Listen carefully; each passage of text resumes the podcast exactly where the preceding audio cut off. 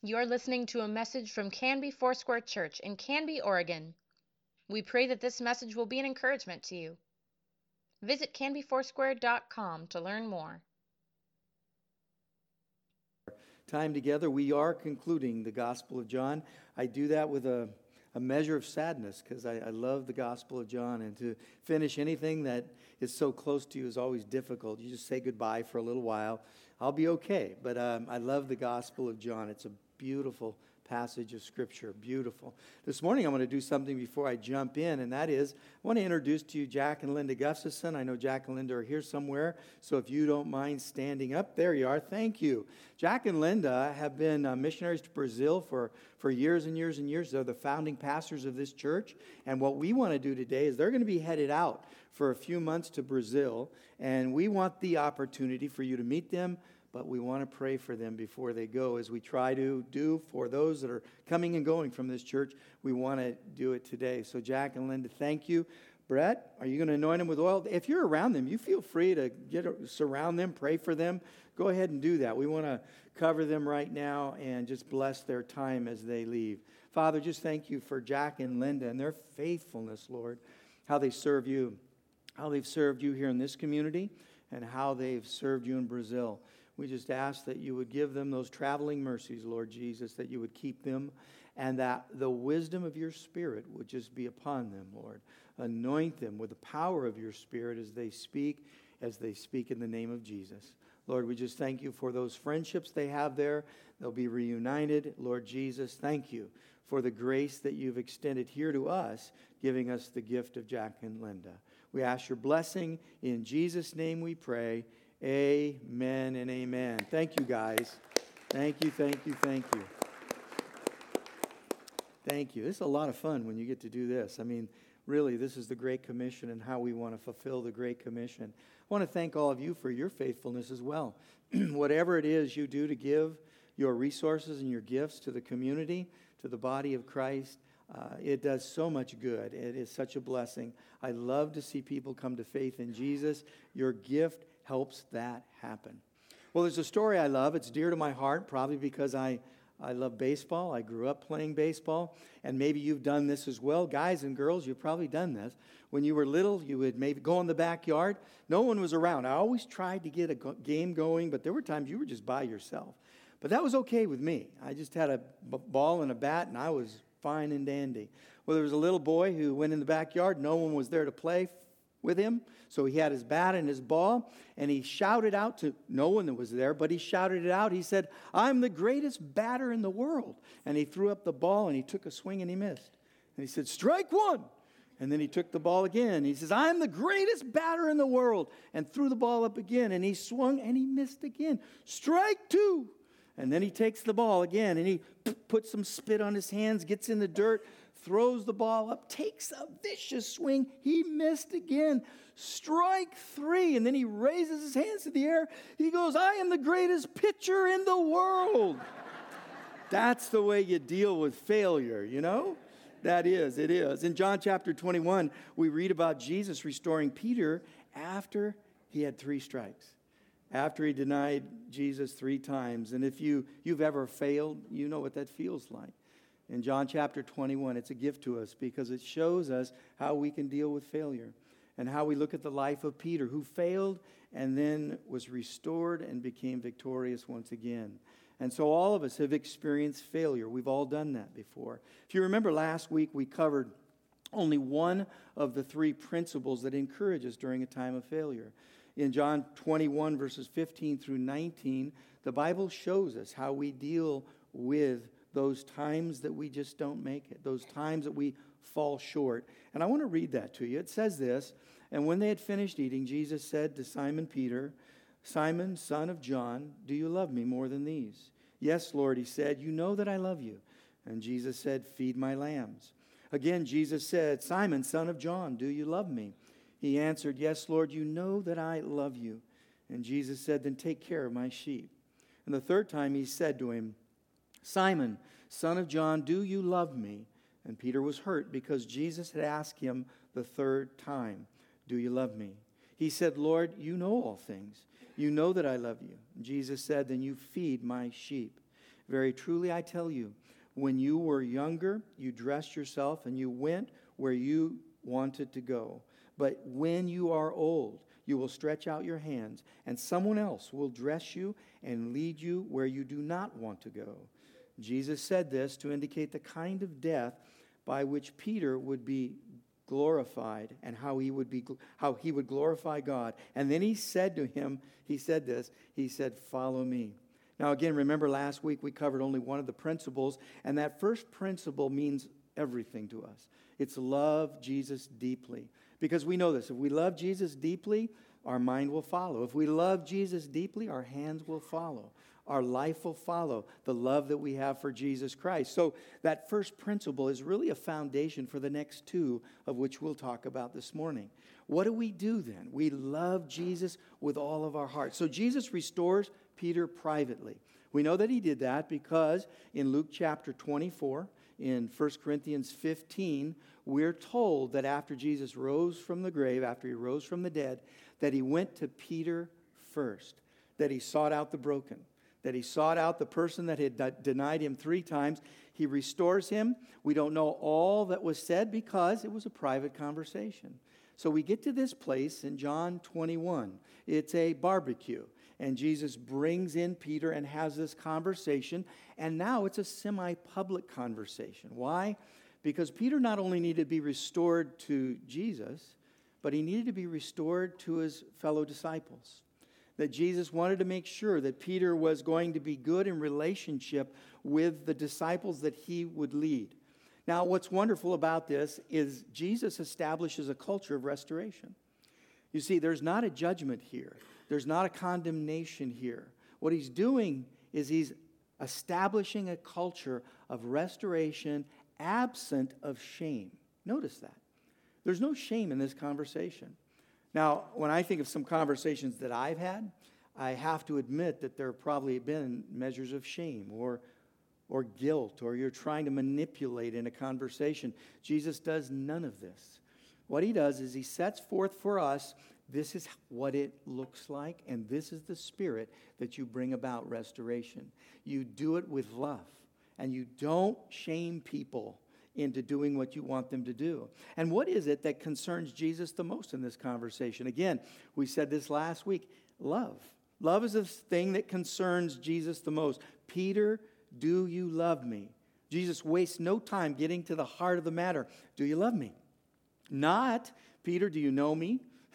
Not, Peter, is your theology all straightened out? Are you, are you good now? No, it is, do you love me? The issue for Jesus is always about your heart.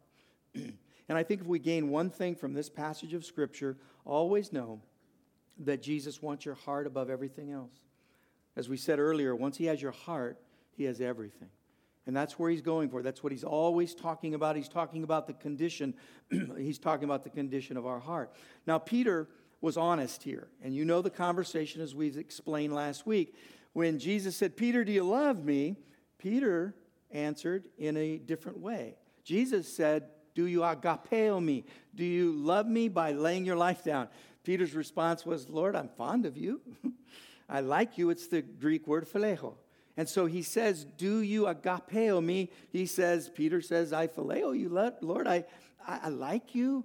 I'm fond of you. You're really a nice person. And so Peter's not all the way there yet. He's not the agapeo. He's just in a fondness. He's in that mode right now. But here's the deal Peter was being honest about what was happening in his heart. And if you think about Peter's, I don't know, his consistency, his pattern, he was trying to always get around what was really happening. He was, he was not being honest with himself. When he said, Lord, they may leave you, everyone may deny you, I will not. Well, what does he do? He denies Jesus three times. So here we have this honest conversation where Peter is responding to Jesus by saying, You know, I really like you. And then what happens is Jesus gives Peter a job. Now, this is outstanding to me.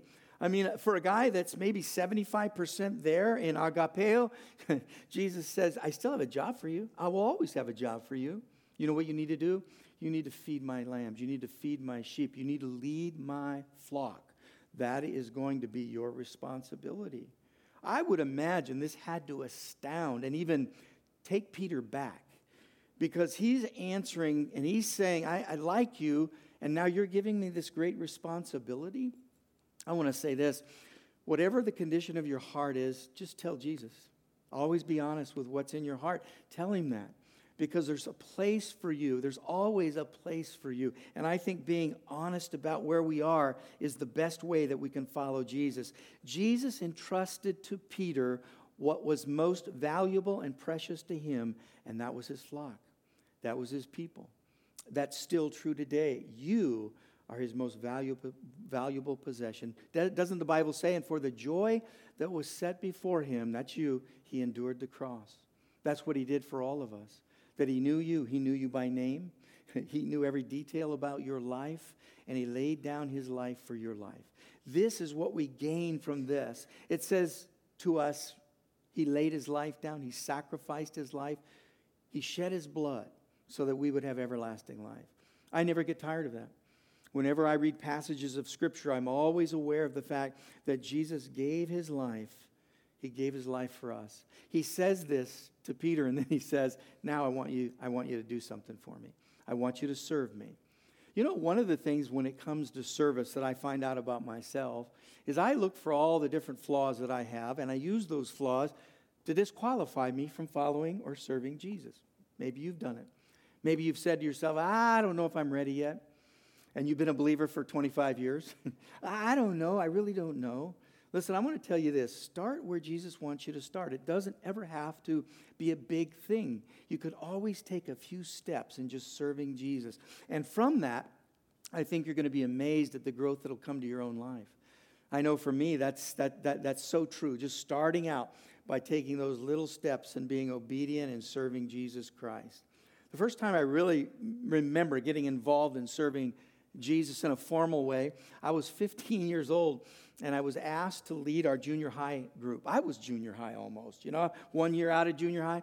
And they said, We want you to lead our junior high kids. And I thought of every reason why I shouldn't do it. Age was one of them. Um, I had too many faults, there was too much broken, but I got in.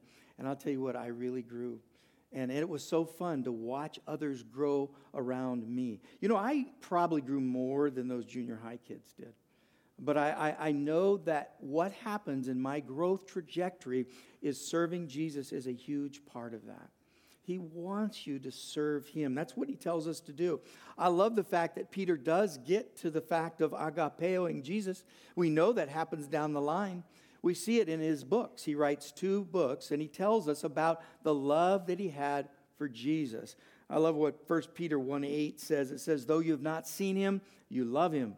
And even though you do not see him now, you believe in him and are filled with an inexpressible and glorious joy. You see, Peter got there. We get there. It's a journey in life.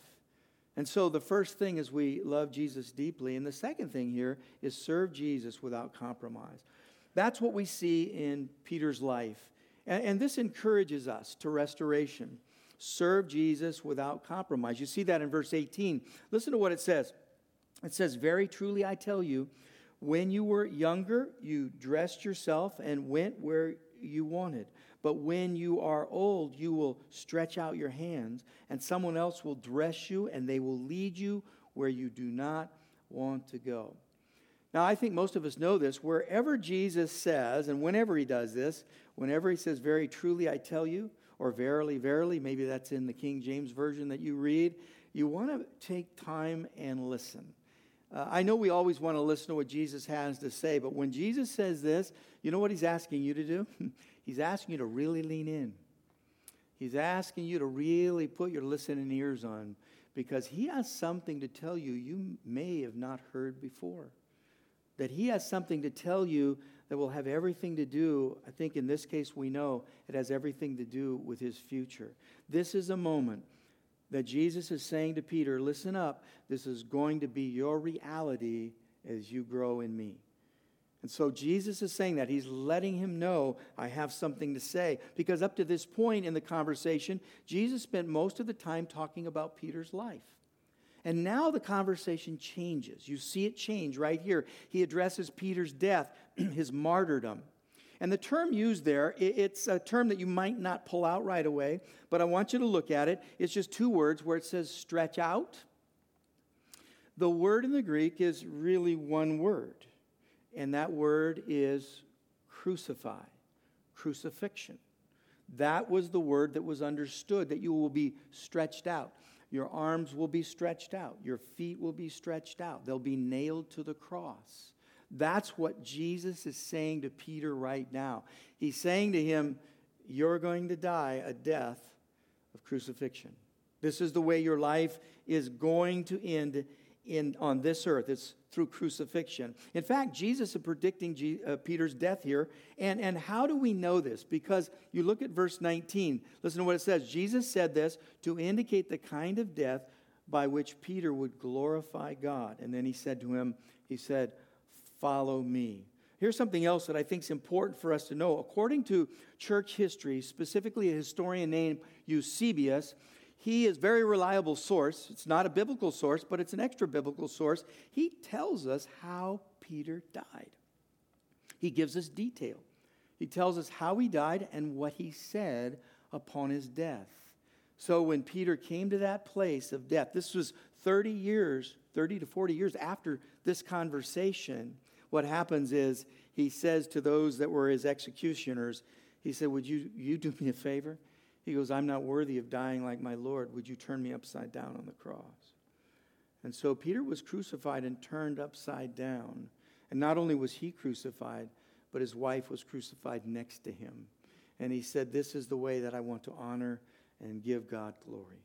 That was the death that he took upon himself. We see that in, in church history. We see that, and we know that that Eusebius gave us an accurate rendition of what took place. Some of us might think, well, th- is this good news? Really? This is encouraging? Why are you telling us this? Uh, I mean, there's a lot of other ways to lift this up and not talk about resurrection. What's so good about this? I mean, why would this be so good to Peter? For Peter, this was very encouraging. It was encouraging for him to hear. And I want to tell you why it was encouraging because I think one of the reasons is Peter bragged before he came to his senses. Peter bragged and he said, I will lay my life down for you. We know he denied him three times. Peter's hearing this and saying, I'm sure to himself, I get a second chance. I get a second chance not to go off the rails. I get a second chance to be loyal and faithful and true to Jesus Christ that had to be something that buoyed him up. That had to be something that lifted him up. And what does Jesus do? He gives Peter a second chance, and he lets Peter know that he would succeed. He's saying to Peter, You're going to make it. You're going to succeed. Jesus is saying to Peter, Next time, when the heat's on, I mean, when really gets hot for you in life, circumstances are caving in, you won't fold. You won't fail. You're going to make it. You see, this is a prophetic word that Jesus gives to Peter. He says, Your life will be victorious, and you will give me honor and glory. Now, I think there's something else here, something encouraging about the words that Jesus speaks, and that's the words that come from the mouth of Jesus here. He tells us that he won't die young. He, he's saying to Peter, You're not going to die young. Notice, he says it's, it's when you're older. When you're older, they're going to take you away. They're going to lead you to a place you don't want to go. So I think what's happening for Peter is he's going, Oh, good, it's, it's going to be a while. I don't know when that's going to be, but I'm not old yet. Peter was probably still in his late 20s, early 30s, so he's thinking, I'm, I'm not old yet. Now, how do we know that he rested in the words of Jesus, knowing that he wouldn't be crucified until he was older? Well, you can go to the book of Acts, you go to chapter 12, and there's a situation there where James and Peter have been arrested. Herod has arrested them. And what does he do? He takes James, one of the sons of thunder, John's brother, and he beheads him. Peter's still in prison. He knows that one of his best buddies has been beheaded. And you know what it tells us? It tells us that Peter was chained between two guards and he slept through the night. That you could not wake the guy up. That he was totally out. He was totally asleep. Listen, there are a lot of things that keep me up at night, and I'm so blessed that it's not that I'm going to die the next day. But can you imagine your head spinning if you thought you were going to die the next day? Or you thought you were going to die young? I don't think you would be snoring in the middle of the night. In fact, it says that an angel comes to him and gets him out. He still thinks he's asleep. I mean, Peter's kind of stumbling around. He's trying to figure out Am I in a vision? Is this a dream? What's happening? I'm tired. I was really sleeping well. You come along and wake me up. He doesn't even know it's an angel at first. You see, he was so at peace and so at rest, knowing that God would fulfill his word. Jesus would fulfill his word to him. There was a promise given you're not going to die until you're old. And so we see Peter leaning into that because again 30 years 30 or 40 years would go by until that would happen. History tells us that for decades peter served jesus without compromise. He knew that he would never deny the lord again and, and that had to bring him incredible encouragement.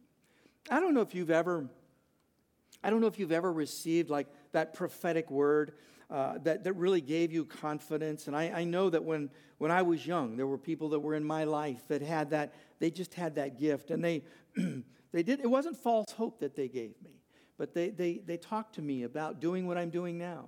They shared with me that there was a call in my life. And, and for those people that influenced my life, those that I, that I followed, those that were my mentors, to hear them say that brought all the encouragement in the world. And I'll tell you, those were the words that have gotten me through very difficult times. That when you know you're personally called and when you know you're called to a particular place, you can go through anything and know you'll be okay. When we first came here 35 years ago, we really believed the Lord had called us here for the rest of our life. We, we really believed that this was the place, the first, last, only church that we would ever pastor. Now, that's 35 years ago. 35 years ago, I sounded like a young punk rookie that didn't even know what he was talking about. But today, time has proven that to be true. You see, the words of the Lord are always yes and amen. What has He spoken to you? What has He said to you that brings encouragement? Maybe it was a passage of Scripture this morning in your devotional. Maybe it'll be something this afternoon. You just open up and you read God's Word. Maybe it'll be something someone says to you that'll make all the difference in the world and it really will affirm what the Holy Spirit is up, up to in your own life. Just listen. Listen for what He has to say to you because He has some words that will bring encouragement to you. He really does. I want to do something right now and just want to give you a, a word. That's, that's really what I, I feel like I want to do based on what I'm seeing here in Scripture. I know that for the last few years, uh, a lot of different things have come out of the last few years. Some of those things, good things, some of those bad things. But one of those things that I've been burdened with, one of those things that has rest heavy on my heart, is looking around and seeing a larger number, a large number, in fact, of what I would just say are spiritual orphans people who are wandering right now, people who are disillusioned, people who are, are disappointed, maybe even in their own life. They're just wandering. They, they're like a, an island on their own, and they, they, they don't know where to go, they don't know who to turn to. And I, I know I've had several conversations with these folks over the last several months. So I know it's true, I know it's happening. And if that's true about your life, you, you need to know that there is encouragement, there is hope, Jesus wants you to belong. He wants you to be part of something that He's established, that He's built. That you would be in community, that you would be at peace in your own heart. Now, I don't know all the reasons and decisions people make to wander. I do know this. Typically, my wandering isn't, isn't the, a result of something Jesus did. It's not a result of Jesus telling me I need to wander. It was a result of my choice to wander. It's a choice or decisions I made. And I'll leave it at that. I think they're choices people make to send them down paths that might not be that healthy. And from what I can see, a lot of what is being done and choices are being made, it's being made out of acrimony and not harmony. It's, it's, it's about more of what's not happening in their life or what's not happening around them as opposed to what is God doing in their life. And for what He is doing, being thankful for that and saying, Lord, I want to embrace what you're doing. I want to live with a heart of gratitude. I want to live in a relationship that honors you, and I want to be focused on you. Not all the other things going on around me, but I want to be focused on you. I know that when we are living a life that's always against something, There's an unsettledness about us. I've asked a few of these people a question, a few questions. Are you better off now than you were then? Typically, the answer is no. Do you have more peace now than you did back then? No. Then what I would say, then, then you're not following the way of Jesus. Because the way of Jesus will bring peace, even during very difficult times. The way of Jesus will bring peace and confidence in your relationship with Him, and that we want to grow and be fruitful. I think those are good questions for all of us to ask ourselves now. I think it's a good way to take personal inventory and say, Lord, today in my spirit, have I grown or have I wandered? I know there have been times where we feel tempted to wander, to go about our own thing because the world just seems to be upside down. It seems to be a mess, but that will never have good spiritual results. What we say, Lord, is we're going to commit to you like Peter did through thick and thin. I know I'm called by you. And friends, that call has everything to do with Jesus, but it also has everything to do with the relationships around you. Are you called to those relationships? Has God given you a purpose in the relationships that you're in right now? Your marriage, your family, your church. You see, one thing that's so sacred to Annette and I is that we know for sure that 35 years ago we were called to this place. And I have to tell you, the call of God is the only thing that will give you real, true purpose in life. The call of God will be the only thing that allows you to weather through difficult times and come up stronger on the other side. It is the call of God on your life. Are you called here? Now, listen, I'm not going to recruit for the church right now, but I am going to recruit for the kingdom of God. The kingdom of God needs you, but you need the kingdom. The kingdom of God has you serving, but you need to submit to that. There's a submission, there's a, a, a, servitude that comes with that. That's what Peter understood. He submitted to the voice and will of Jesus Christ in his life, and that made the difference in his life. See, there's, a, there's, a, there's, there's people out there, there's a church out there, there's, there's a place that God has for you to follow Jesus. It might not be here. I, I, it might not be in this place. It might be somewhere, but you have to find that. You really do. Just be clear about the call of God. Of course, we want everyone. I think this is the best church in the world, by the way. Just do. But, but, there's a call. And you know, I've done this. If you've been around a while, I'll go every few years and look you in the eyes and say, Are you called here? Is this where you're supposed to be? If you are, then I know there's purpose. I know it. I've seen it. I've lived it out in my own life. And here's the truth when you come to Jesus in love and you're honest about that love, He will give you the strength and the power to serve Him with all your mind, your soul, your spirit. That's what Peter did, and that's what Jesus did for Peter. Be a good steward of what God has given you your talents, your gifts, your ability to serve. Be a good student, be a good steward. Don't sit on them, give them away. Do you know what happens when I take the resources God has given me, you know, the blessings of the Lord, and I hold them for myself? I keep them to myself. You know what happens? I call it spiritual dry rot. what happens? I start to dry rot from the inside out. Why? Because I'm not letting the flow of blessing work through me to you. That, that's my demise. That will kill me. And so I take, and I hope I take what's been given to me and I give it to you. Not in a perfect way, but at least there's effort there. At least there's a trying, there's a, there's a stepping forward. You know, I know this, and I know this about pastoring, I know this about preaching. People make judgment about my life as a pastor based on one half hour a week. That's if you come every Sunday. So let's, let's, let's go out a little further than that. Let's go about, well, I'll give you the benefit of the doubt, once every other week. And those are the decisions people make. But what people often don't see about my life and others is most of my time is not spent here. Most of my time are in rooms where a loved one has passed away.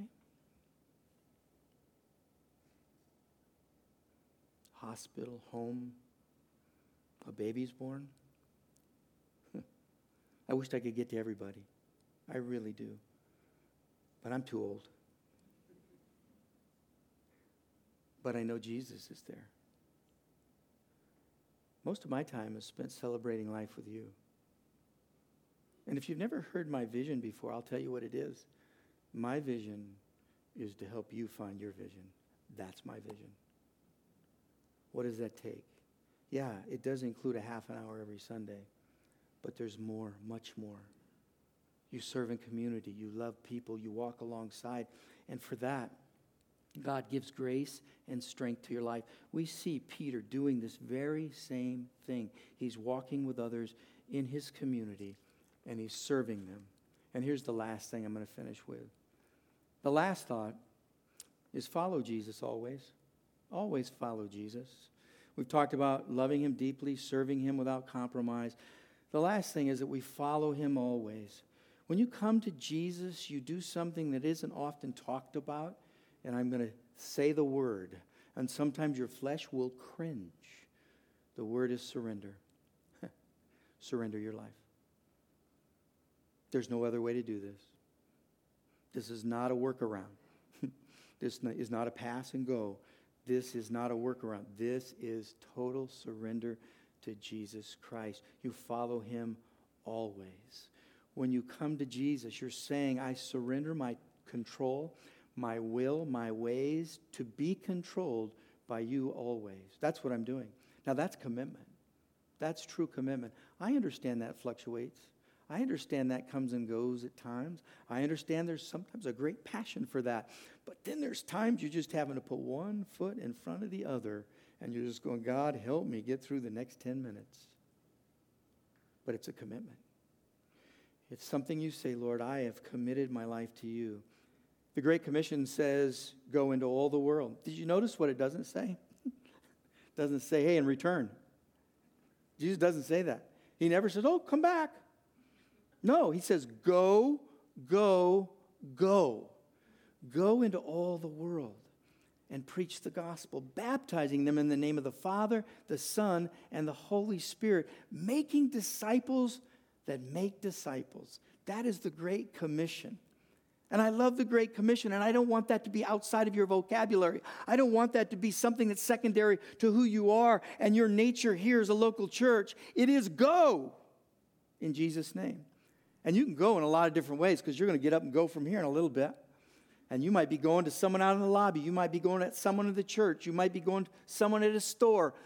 But it's to go in Jesus' name. That's the Great Commission. Jesus didn't say go and come back, He just said go, go, go. How many have heard of the one way missionaries? It was a group, uh, an affiliation of missionaries back in the 1800s. They have this renowned reputation. You know what they would do? When they heard the call of God to go, and wherever that was, they would buy a one way steamship ticket. And you know what they'd pack their belongings in? A coffin. Because where they were going to go, they weren't going to come back from. And when they met at the docks, they would look their family and friends in the eyes, give them one last hug, one last kiss. They didn't have mobile phones back then. They didn't have even telegraphs. They didn't have that. They when they went, they went. And I got to tell you, I got to tell you this one of my favorites.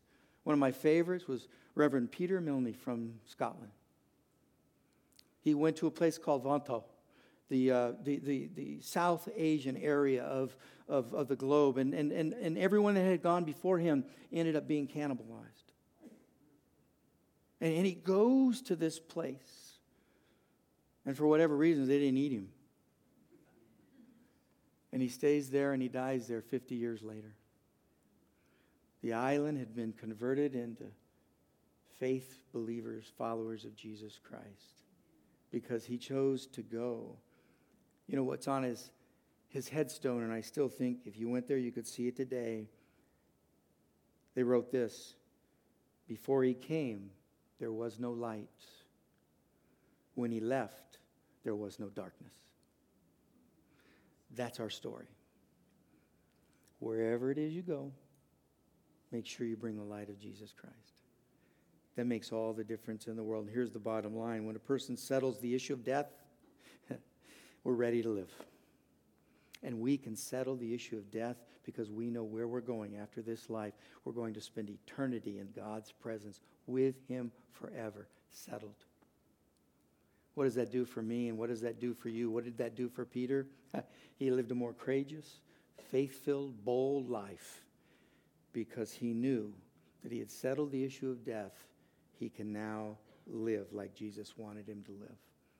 See those words in verse 19 Follow me, follow me. And I'll finish with this. This is a trigger word to Peter.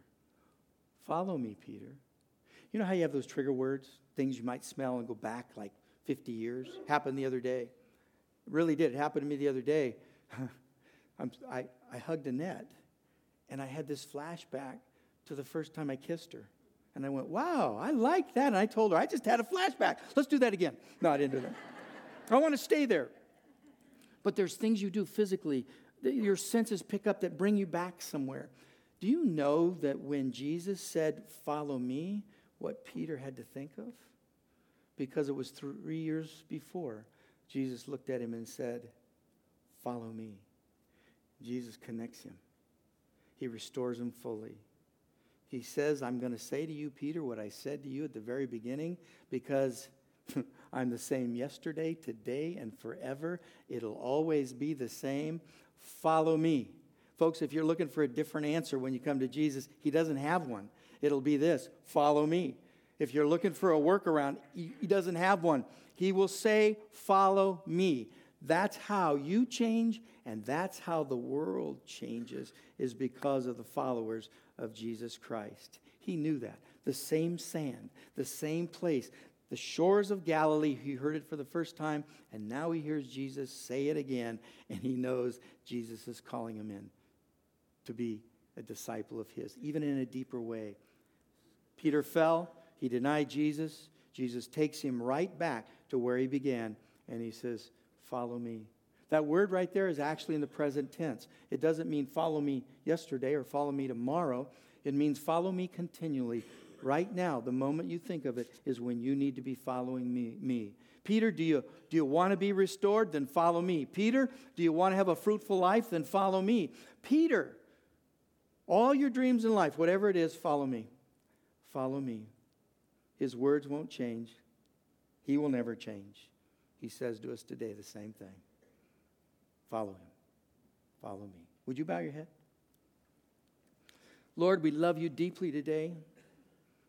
We want to serve you without compromise, and we want to follow you always.